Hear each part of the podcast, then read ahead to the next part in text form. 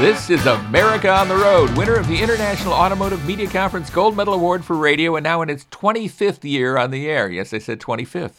Thanks for being with us as we bring you the latest automotive information from around the world. Car sales were up significantly in April, but we have to wonder how long it will last. We'll tell you why. America on the Road is brought to you by Mercury Insurance and DrivingToday.com. If you're looking to save some money, you should switch to Mercury for your auto and home insurance. Californians save an average of $670 with Mercury, so imagine how much you could save. Get a quote today at MercuryInsurance.com. Hi, I'm Jack Nerad. With me is co-host Chris Teague. Chris is based in Maine. Oh, what a beautiful time of year, I think, to be in Maine. At least I guess it would be a beautiful time to be in Maine. Tell us about it, Chris. What do you think? April showers bring May flowers, right? I guess quite a bit of rain here, but very nice nonetheless. How are things on your side of the world? We would love to have some of that rain here in Southern California. I don't think it has rained substantively in months now, and it's getting rather dry, so that's concerning to people. We actually live on water that's rained or snowed elsewhere in the state, and it comes to us via viaduct and other things. So we have that going for us, but that's what's going on in Southern California. Of course, we're doing America on the Road cross country, as we typically do. This week, our special guest is Dan Fry. He is the engineer on the all-new Jeep Wrangler 4xe.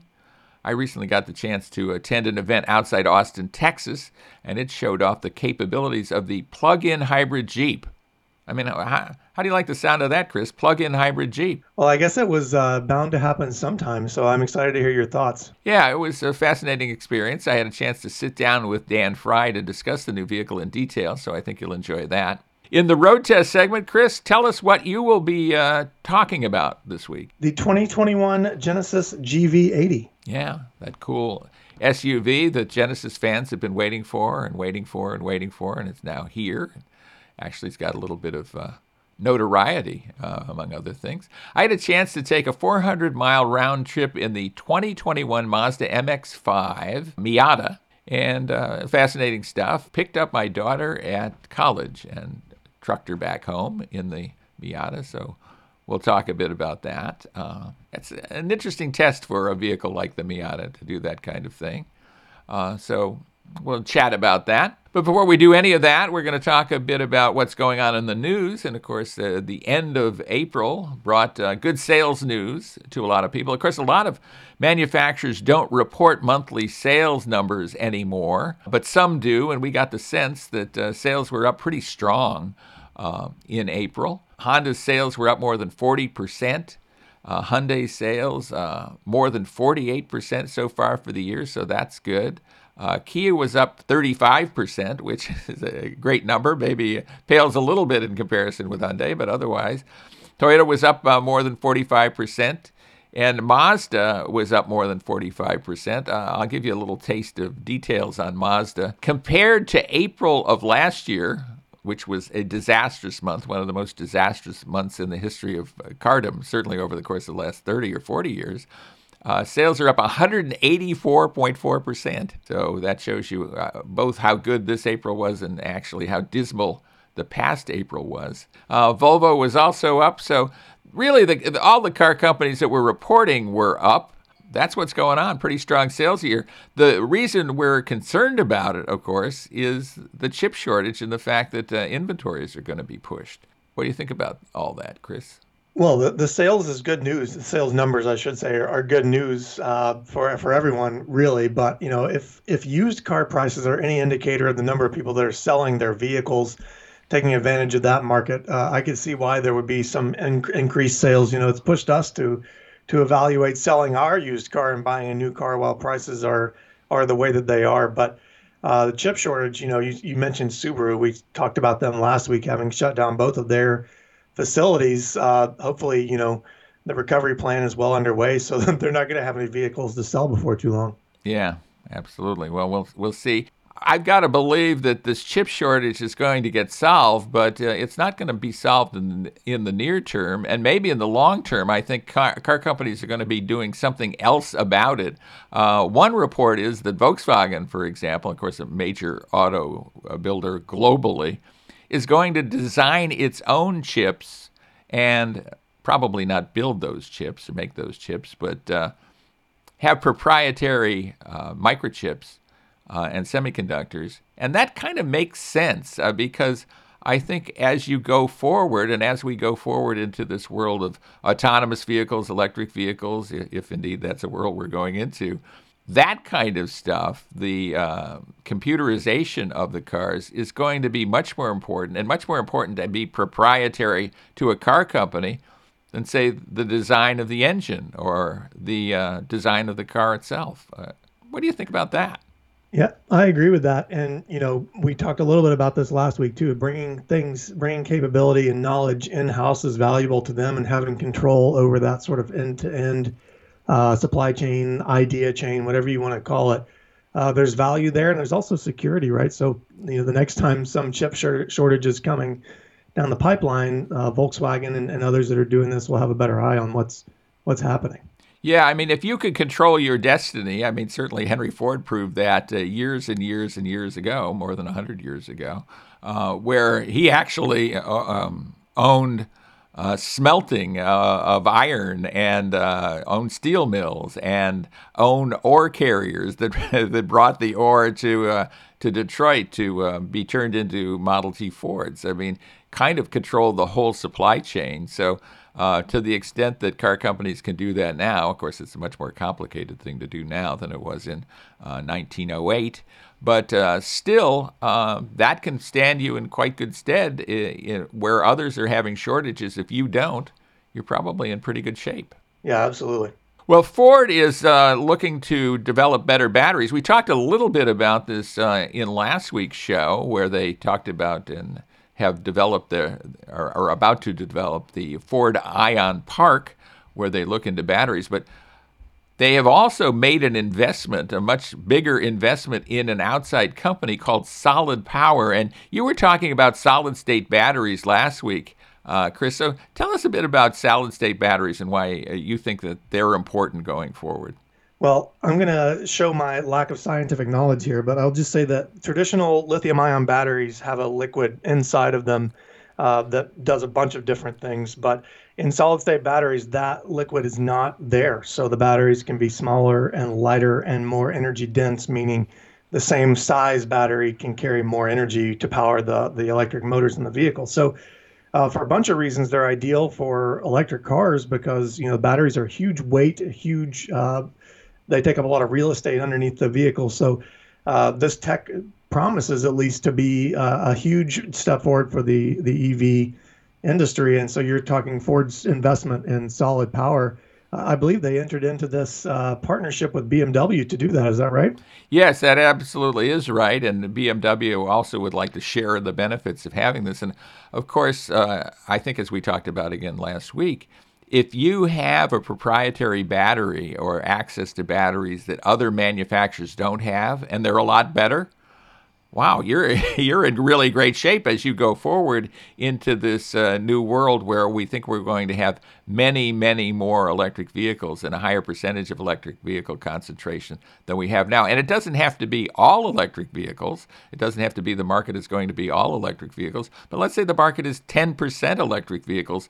If you're a leader in that area and have proprietary technology that others don't have that's so much better, you're going to win. I mean, it's just as simple as that, I think. Yeah, and even Ford and BMW, despite partnering to support this company and invest in this company, they've even said they're still going to, you know, focus very heavily on their own product tracks with the company. So, yes, they're partnering to buy and invest in this company, but they're still very much working on their own in-house capabilities while doing that.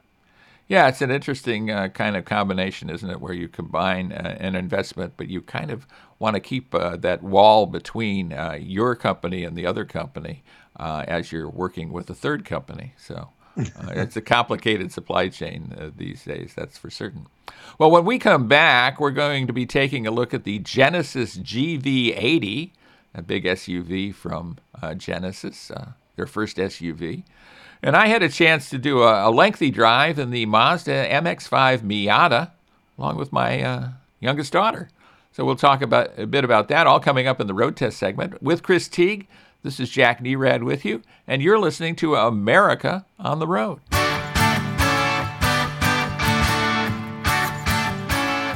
Welcome back, everybody, to America on the Road. Jack Nerad with you, along with co-host Chris Teague. We are so glad he is with us, and we're so glad you're with us listening to us on America on the Road. We appreciate that. If you like the show, please pass it along to a friend or neighbor, somebody you like, who might like hearing two guys talk about cars, which is what we do every week on this show. So thanks for being with us. And it's road test time, one of our favorite portions of the program, and Chris, you were driving a very interesting car that has got a lot of publicity lately. It has gotten a lot of publicity, and it got a lot of attention in my driveway, too. So I've been looking forward to driving this one for a while. It's the 2021 Genesis GV80. This is Genesis, the Hyundai's sub-brand. They split off a few years ago, became their own deal, and this is their first SUV. It's brand new for a 2021 model year. Has a starting price of around $50,000. My test car or test vehicle was the very top of the line 3.5T Prestige model. It's around $75,000 all in. Man, what a great looking vehicle, though. We've talked about, I think I drove the Genesis G70 last year, Jack. We talked about how great and how smooth that vehicle looked, but this is a real looker, and parked in my driveway. People literally walked by and took pictures as they were walking down our street. So very attention-grabbing, very nicely designed, very smooth looks. So what do you think about the looks, Jack, before we go any further? I know beauty is in the eye of the beholder, though. Yeah, this is a vehicle that has huge presence, I think. And I think you talked about the price, too. There is the value here. I mean, certainly, I think Genesis, Hyundai through their luxury division, is essentially trying to buy their way into the luxury market by offering incredible value, and I think that's just what the GV80 is. I mean, this is a vehicle that looks terrific, looks to be much more expensive than even it is, and even at that $75,000 price, I think if you were to look at the German competitors, they would probably be hovering around $100,000 or so, maybe not quite that high, but darn close. And so it's quite a value and a really good-looking car. I think that's one of the really smart things that Genesis has done, or the Genesis folks have done within Hyundai, is they recruited really great design talent, and I think their exterior and interior designs are really, really good.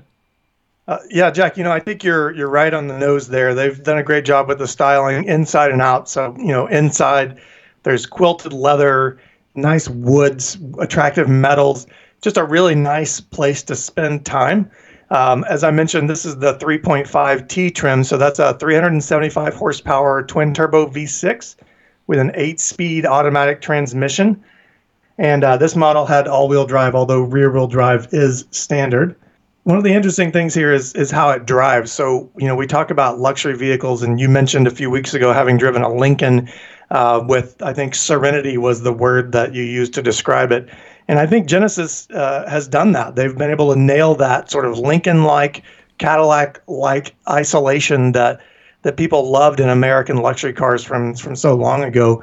I guess one of the downsides to that is that it does feel a little isolated on the highway, and it feels bigger than it is just because you feel like you're wrapped in so much material. But the effect there is it's a really luxurious feel to drive, to sit in, to be in. And then the technology is great, too. So it's got a 14.5-inch infotainment system, the screen which spans the entire top of the dash, Apple CarPlay, Android Auto. So really no complaints in the tech department. Like I said, the kids have plenty of room in the back seat. I would suppose that 2 full-size adults would be able to fit back there as well. The optional third-row seats are very tight, so probably not the first choice for someone who's buying a luxury SUV, but if you need to use the third row, they are tight for everyone but kids. But all around, a great package. I think they've nailed the luxury target here, like I said. The price, even though it's high, is right, especially when you compare it to European rivals, and even Lincoln and Cadillac have become quite expensive. So all around, I really enjoyed it. Absolutely. I think we talk about the styling a lot, but I think it's worthy of discussion because it really is one of those arresting cars. Like you say, people taking pictures of it. I mean, how often does that happen? Kind of never, right? even with all the interesting things that I have in my driveway, this is one that got a lot of attention, and this was pre-accident, let's put it that way. So there's just a lot to like about the GV80. I know the people at Genesis have been very excited about the fact that this was coming. Now it's here. I think it's a big hit in the marketplace. It is certainly priced right, as I say, well under the competitors from the Europeans. And it's just all around quite a value right now, I think. I agree. So that's something to look at, the GV80 from Genesis. When you have $75,000 to spend on an import SUV, it's a good one to take a look at. Now, if you want to spend a little less on another interesting import, we have the Mazda MX-5 Miata for you. And of course, the Miata has been around for more than 30 years. I happened to be editor of Motor Trend when it was introduced, I think back in 1989 or so. It was in our Import Car of the Year that year. It didn't win, actually. It was my choice, but I didn't rule the day, despite being the editor of the magazine. We had a procedure that arrived at what the vehicle was. I think the 300ZX, Nissan 300ZX was actually the winner that year, if memory serves, and it probably does. But now we fast forward to all this many years later, and here I am driving a Mazda Miata in club version to pick up my youngest daughter at college and take her back home. We're actually going to a graduation of my middle daughter at the end of the week. So that's what's going on with us, but I had to pick her up. And I had a little bit of, I guess, trepidation, a little bit of nervousness going up there just because I wasn't sure I'd have enough room to bring all the stuff that she wanted to bring with her on this trip. And that's where I got a big surprise, was that despite the fact that it doesn't have a whole lot of trunk space. I can put that mildly. It's, I think, under double digits in terms of cubic feet. We still got a bunch of stuff in there somehow. Driving it was a kind of a fascinating experience on this long trip, this 400-mile trip. It has a 181-horsepower four-cylinder engine these days. Not a ton of torque. 151 pound-feet of torque is not a very torquey engine, I can tell you that. It's tuned for horsepower as opposed to low-end torque. So you have to row through the 6-speed manual transmission, which my vehicle had, and that's the one to get, I think. I mean, you can boulevard it around with the 6-speed automatic, and that's okay. The club version I had some handling features, like a front shock tower brace, a limited slip differential, and it had Bilstein shocks. So all of those only come in the club version that has manual transmission, which is interesting. You can get a club version with automatic transmission, and they figure you don't need that stuff or want that stuff. And maybe that's true, because there were areas where this vehicle, this particular Miata, rode kind of rough, I have to admit. I was wondering if a filling or two was going to come out of my teeth some of the ways on 405 freeway. There's a particularly rough stretch, but most of the time it was just spectacularly fun. Bose audio inside. Now Apple CarPlay and Android Auto are standard for this year, so that is good. Wireless Apple CarPlay is available. It's at extra cost. So a lot of companies aren't charging extra for that. The Miata is a sports car, but not especially fast. 0 to 60 comes in 5.7 seconds. And I never felt like I had tons of power at my beck and call as I was doing this drive. I was certainly driving at the speed limit, and that was no problem. And then I always get the impression in the cabin that this is a 7/8 scale vehicle. It's almost big enough, and I guess it is big enough, but if it were a little bigger, I wouldn't complain about it. And I'm not 6 feet tall like you are, Chris. What's your take on the interior of the Miata? Everyone says Miata is the answer, and I agree to that. I agree with that to a point. And you're right. So for a vehicle, if I want to live with a vehicle every single day, I want a little bit more space. But as a spare car or a second car, just a fun car, the Miata can't be beat. Which is why I was surprised that you mentioned having taken it to pick up your daughter, lack of cargo space notwithstanding. I think, the ride quality and the size on the highway can become tiresome because everybody else is bigger than you to a large degree. So a great car. I don't know if I would pick it for a road trip, but I'm glad that you had a good time. Yeah, I mean, that's one thing I did notice, especially on the freeway. And I noticed it to begin with, and then I got used to it again because I'd driven a lot of Miatas through the years. But I was looking at vehicles around me, and vehicles like, say, a Nissan Versa seemed so big. And they're not big, anything but big. But you're in a vehicle that, in terms of overall length, is one of the shortest vehicles, and it's also not very tall. So, as you say, you're kind of in a canyon all the time you're driving it.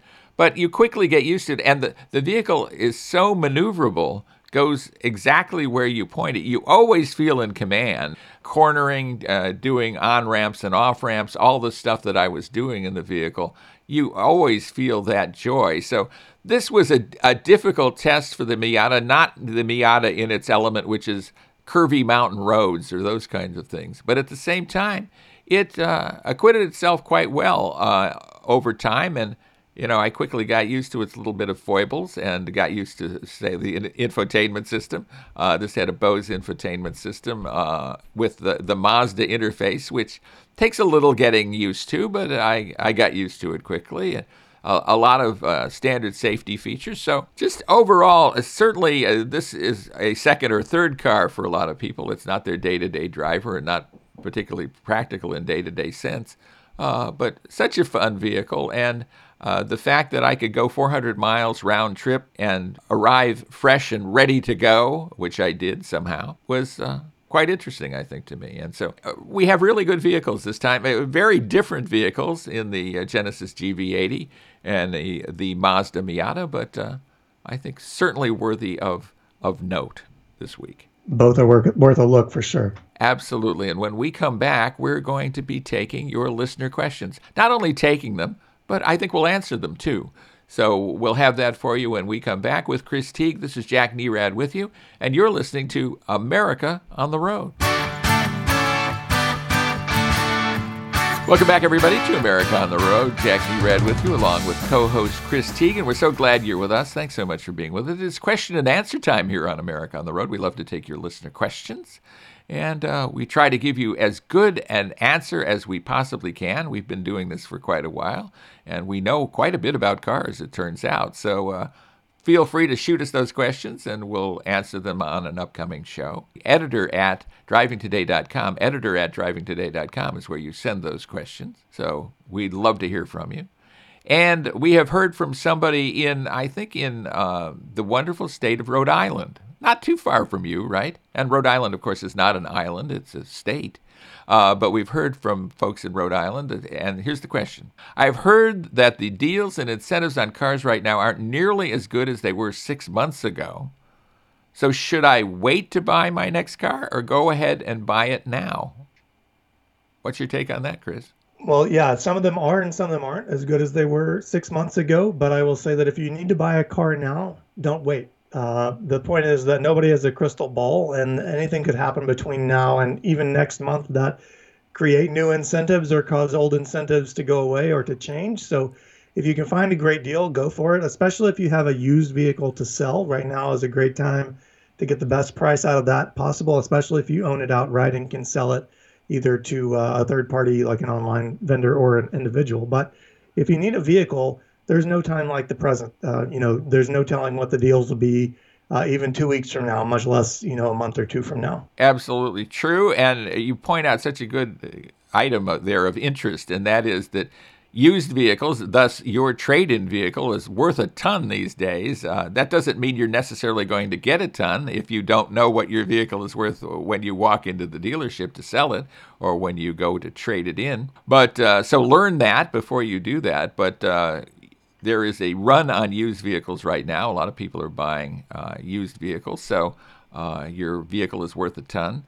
The incentives generally are not nearly as good as they were a year ago. We talked about sales a year ago, and they were dreadful. So it made sense that there were giant incentives then. Sales are very strong now, so manufacturers are feeling less desire to put incentives into the market. They don't really need to. Plus, they're worried about inventory, and that's another reason to buy now rather than waiting, because I think the inventory situation is going to get worse and worse and worse. Yeah, as the chip shortage and the remnants of the pandemic drag on, there's still going to be some difficulties getting new product out. So, never knowing where the inventory levels are going to be soon. Yes, I would say do some research, look for incentives, do some comparison shopping, spend a lot of time on the internet looking at incentives, looking at what's available. A lot of times on most car sites, on most car company sites, say Chevrolet.com, for example, or Toyota.com or Nissan USA, there will be a section called Incentives and Deals or local specials or something like that. Check that out, because there's a lot of, that's where you're going to find the incentives and deals, and see how that goes for you, because it might be on a vehicle that you want and you might qualify for it. And not everybody qualifies for all the advertised deals, so you should have that in mind as well. Well, let's go to another question here, and this came from across the country from Oregon. I want to buy a compact SUV, but there are about 20 choices. Which one should I buy? Well, there's an open-ended question for you, Chris. Have at it. Have at it. Well, just like the answer is always Miata with sports cars, I think the answer with compact SUVs and crossovers is probably either going to be Toyota RAV4 or Honda CRV, especially since both are so good with both hybrid on the Honda side and the plug-in hybrid on the Toyota side. Depending on your budget, you could go on up the chain a little bit and get something in the luxury segment. So the Acura RDX is very good. It's sporty if you can get around the infotainment system, which most people do after just a little bit of time. I think that's a great choice as well. But as you mentioned, Jack, and as the question stated, there are plenty of choices in the world in that segment. Right. I would throw out a couple more, too. I would say the Mazda CX-5 is certainly one to look at. It is a car tester's choice, that's for sure. Not particularly off-road oriented at all, but on-road driving, the CX-5 is really, really good, although it's not really as big inside as the other vehicles I think we've mentioned here. And another one that I drove recently and I'm very high on, and I don't think they're really in the marketplace in any numbers yet, is the 2022 Hyundai Tucson, just a really good vehicle. I think the Tucson was always a good vehicle, but it was so plain Jane that I think a lot of people discounted it. Now it has a kind of a better looking suit on. It's in a lot of ways all new anyway, so it's a really, really good vehicle where they have a hybrid variant as well. So I think that's another one to look at in the compact SUV segment. It's quite good. Absolutely agree. So that is it for listener questions for this week. When we come back, we will be talking with Dan Fry, who is the engineer on the Jeep 4xe, the plug-in hybrid Jeep Wrangler. So we will take a look at that when we come back and take a look at what he has to say, really. I guess we'll listen to what he has to say more than taking a look at it, but I'm splitting hairs here. I'm an editor, forgive me. With Chris Teague, this is Jack Nerad with you right here on America on the Road. Welcome back, everybody, to America on the Road. Jack Nerad with you, and we are outside, somewhere way outside, I think, Austin, Texas, having just great fun driving the Jeep 4xe. Which is exciting. And with me is the absolute expert on that. His name is Dan Fry. He is integration manager with Jeep Wrangler and the 4xe plug-in hybrid specifically. Hi, Jack. First, well, thank you. Thanks for joining me. I appreciate it. Describe to our listeners who might not be cognizant of the 4xe exactly what the plan is here, what this vehicle is all about. Sure. So like any Wrangler, it's a freedom machine. Top down, doors off, go anywhere capability. But what we've taken that base and we've added a plug-in hybrid powertrain into it, Jack. And so what that does is it allows you to drive the car 21 miles all electrically without starting the engine at all. And that covers most people's daily commutes. So what you can do is, during the week, drive to work, drive around town, pick up the kids, whatever, what have you. And then on the weekends, you've still got 370 miles of range to go and have adventures. And the really great thing about it is we haven't compromised the performance of the vehicle at all. In fact, the electrification actually adds to that off-road experience as well as making it quite a bit faster on-road as well. Yeah, I think that's the fascinating thing about this. I mean, you might look at electrifying the Jeep as, well, you know, it's kind of a stunt in a way, you know, something that's just meant to display greenness and environmental an atmosphere, when that's not necessarily the case, right? But quite the opposite is what the 4xe does, right? I mean, it is a true Jeep, and at the same time, it has all these other capabilities. Yeah, Jack, we don't really think it's a contradiction to build a green Wrangler, because, of course, our core audience with this product is people who really care about the earth and like to get out and experience it. And so we feel like it's a natural extension of the brand, but at the same time, there was no question that it wouldn't be as capable as the rest of the Wrangler lineup, because that's how it earns the badge. Tell us how you built that capability into it. Start wherever you want, but obviously that's something that had to be there, right? It had to do everything that a Wrangler, including going up and down the Rubicon, for example, would do. Tell us about that. Yeah, no, you're absolutely right. And I must say, it wasn't me, it was us. But we started with, the tried and true Wrangler platform. And in fact, the gasoline engine in the Jeep is the 2-liter 4-cylinder that's been for sale in Wranglers since 2018. But on top of that, the team added two high voltage electric motors, which allows you to drive the Jeep, as I said, pure electric, both on and off-road, 21 miles EPA. And then those are powered in turn by a 17 kilowatt hour lithium ion battery. It's a pretty large battery, which we've accommodated inside the cabin to protect it from underbody impacts like you sometimes see off-road. Yeah, like I might have done while I was going off-road just an hour or so ago. You didn't harm it at all, Jack. I don't think so. Well, I tried not to. I did my best anyway. Where are the electric motors positioned? How is that all configured? So the smaller of the two motors is on the front of the engine, and like the e-torque system that we've been selling for quite some time, we've now added a higher voltage device on the front of the engine that does about the same thing. So that motor basically is responsible for replacing the starter and alternator functions of a conventional vehicle. And then back in the transmission, that's where the main drive motor is located. And then that drive motor is powerful enough to drive the vehicle at highway speeds with the engine off. And in fact, as you mentioned, we were able to also to complete the entire Rubicon Trail with the engine off, basically underlining the capability that is built into the platform. With things like the Rubicon's locking axles and the 4-low transfer case with a 4-to-1 ratio, the disconnecting sway bar, all of the really capable goodies are here, and they're further enhanced by electrification. You noted, I think, in the presentation this morning that the transmission doesn't have a torque converter. But yet it's a step geared transmission. Tell us a bit about that. That kind of fascinated me how that comes together. Yeah. So because we've got not only this very capable 2-liter engine, I mean, that's actually an upgrade engine on the conventional Wrangler, so we've already got a very capable engine, but lacking the torque multiplication of a torque converter isn't a problem because we also have this powerful electric motor.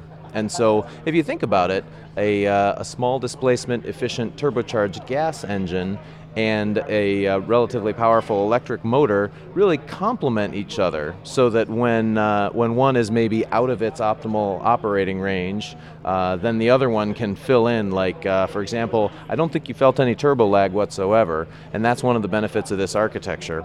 And so those two actuators, if you will, the engine and the motor, can work together and add together, so we don't need the torque multiplication of the torque converter.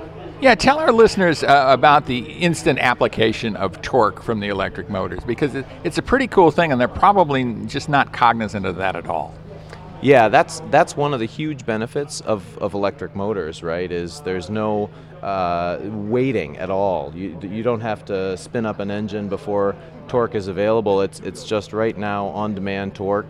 That's something that especially is gratifying off-road, but I'm sure you felt it on-road as well, sort of cutting and thrusting through holes in traffic. The vehicle drives much lighter than it is, and it's not that heavy to begin with, but it really makes you feel like you can go for a gap in traffic, or you've got the torque to climb all kinds of these really challenging obstacles as well. Right, and you can apply that torque. How exactly is that controlled, when that electric motor contributes torque?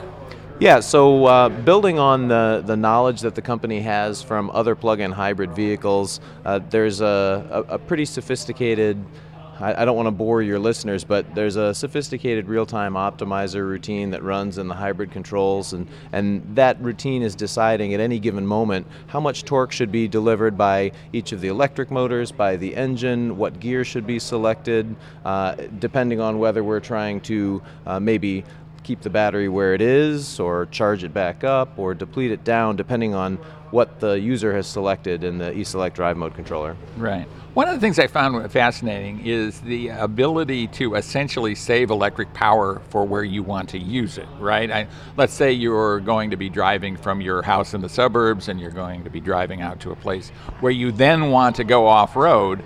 You can actually essentially stockpile or keep the electric energy and use it then. Tell us a bit about that. Yeah, no, you're right. It's a useful feature we call e-save. The e-save feature that you're talking about, basically it allows the customer to decide to save the battery until later. Now, the default behavior that the vehicle will exhibit is a little bit different. Because the optimization routine that I mentioned earlier knows that electric-powered miles are less expensive than gas-powered miles, the default behavior in the hybrid mode is to first deplete the battery all the way down and then seamlessly switch to gas engine operation. But conversely, as the example you gave, if a customer, for example, was driving into a city, or maybe they're heading out to an off-road trail and they want to save their battery for later, that's what the e-save mode is best for. Yeah, and it is seamless, that transition, and I checked that out. I was watching, okay, I'm getting down, now I have X percent, now I'm 2 or 3%. Oh, it's going to shift pretty soon. I've got to pay attention to that. And I did actually, oddly enough, catch it right as it's going from one to the other. That's got to be a very complicated transition that becomes seamless. Tell us a bit about that. Yeah, Jack, there's a large number of really bright engineers who have put their heart and souls into this product, because everybody at Jeep wants not only to be good enough, not only to comply with the regulations, but this product just needs to be bang on perfect. And the company spent took this very seriously. A lot of resources dedicated, a lot of time, not only in the calibration and development phases, but also in the validation phase. We've done over 3.2 million miles of validation on this product, on-road, off-road, 3 different continents and 4 seasons, to make sure that this is every bit a Jeep.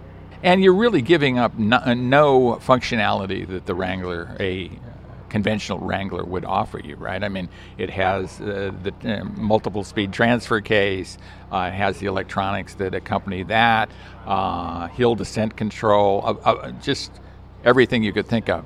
Tell us a bit more about that. Yeah, you're absolutely right. You don't give up anything, but we weren't really satisfied to not give up anything.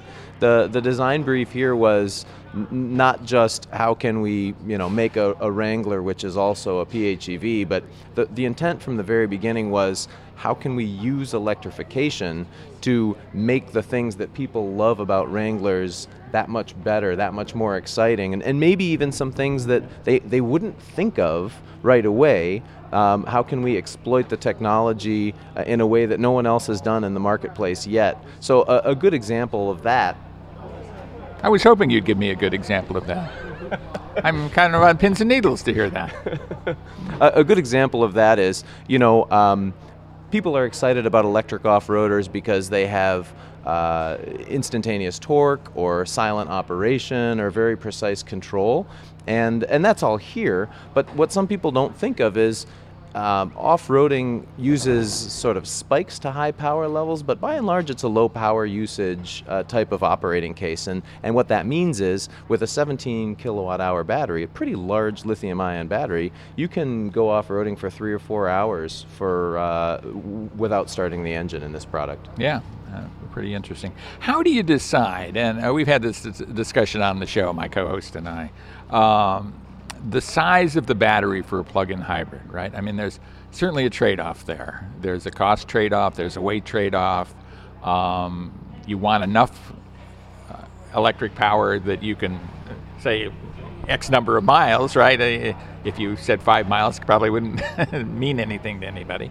How do you decide on what is enough and what's too much?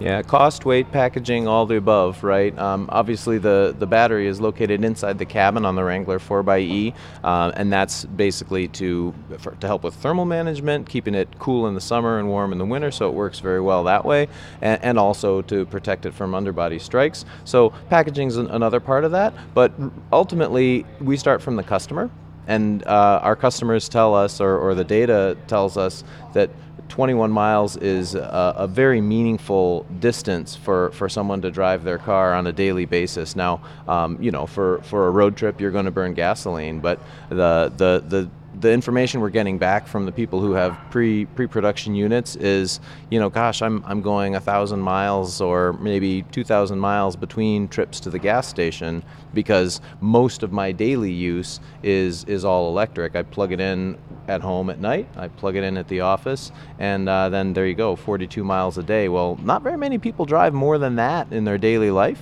So that means you've just got this other gas powertrain for extra capability and long trips on the weekends. Right, unless they live in Southern California like I do. You're absolutely right. Talk about, you should pardon the expression, the fording capability of the Wrangler 4xe. No, you pronounced it very well. It's a minefield. It's a Wrangler, right? Wranglers go through 30 inches of water, and so does this one.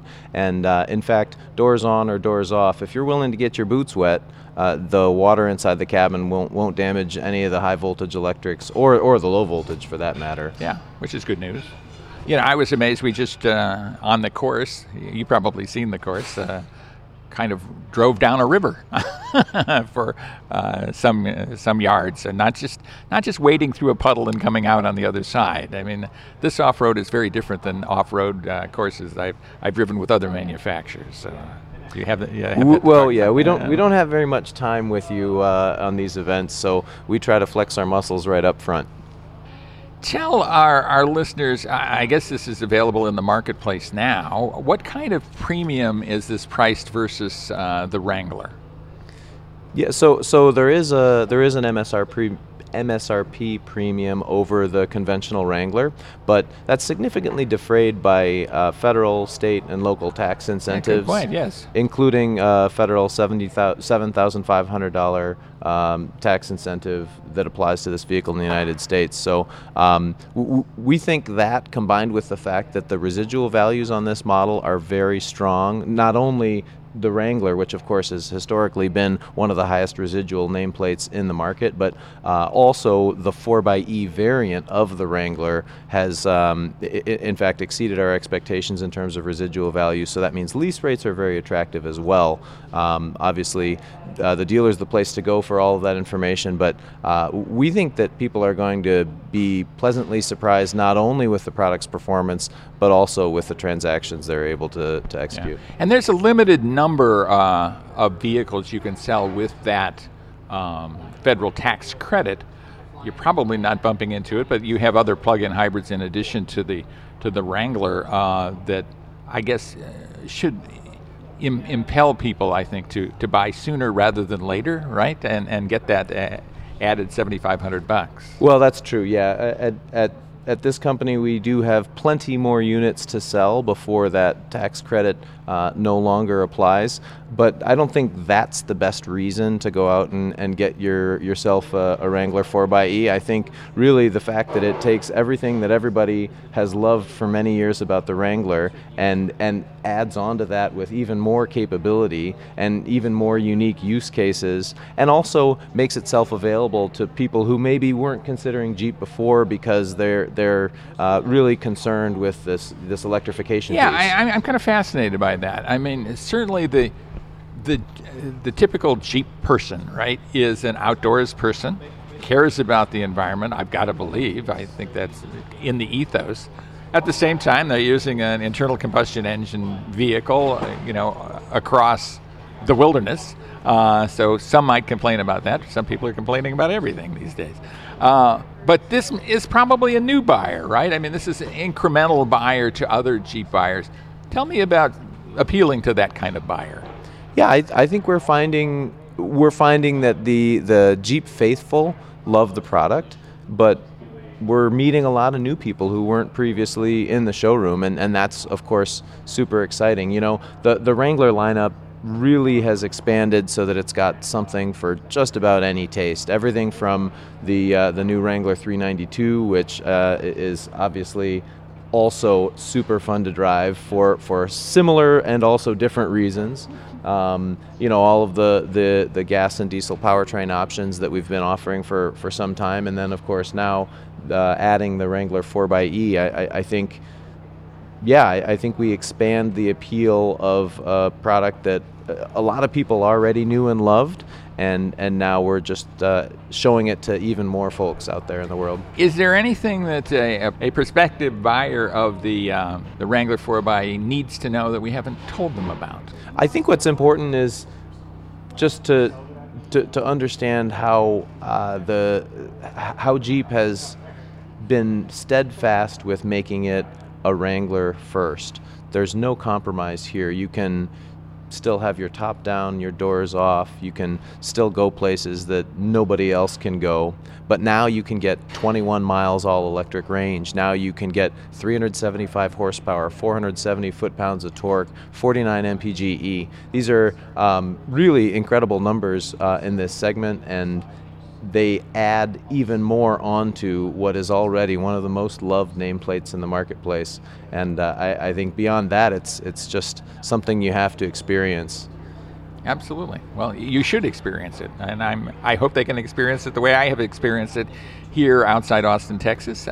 Dan Fry, thanks so much for talking to us. We really do appreciate it. Thank you very much, Jack. I enjoyed it as well. And stay with us, everybody. We'll be right back right here on America on the Road.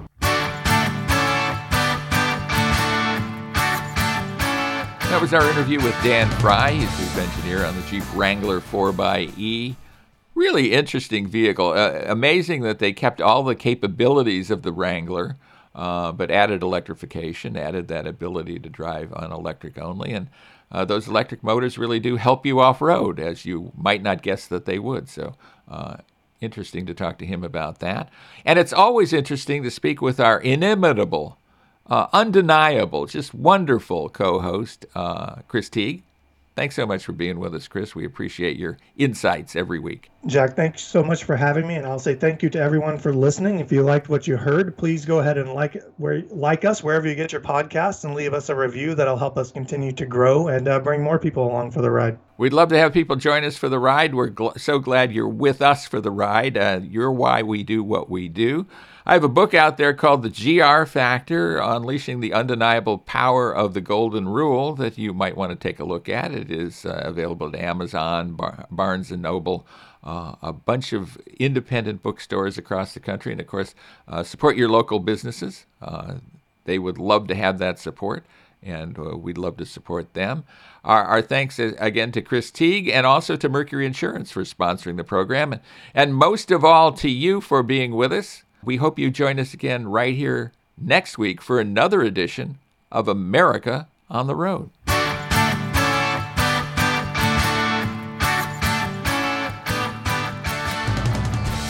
If you're looking to save some money, you should switch to Mercury for your auto and home insurance. Californians save an average of $670 with Mercury, so imagine how much you could save. Get a quote today at MercuryInsurance.com.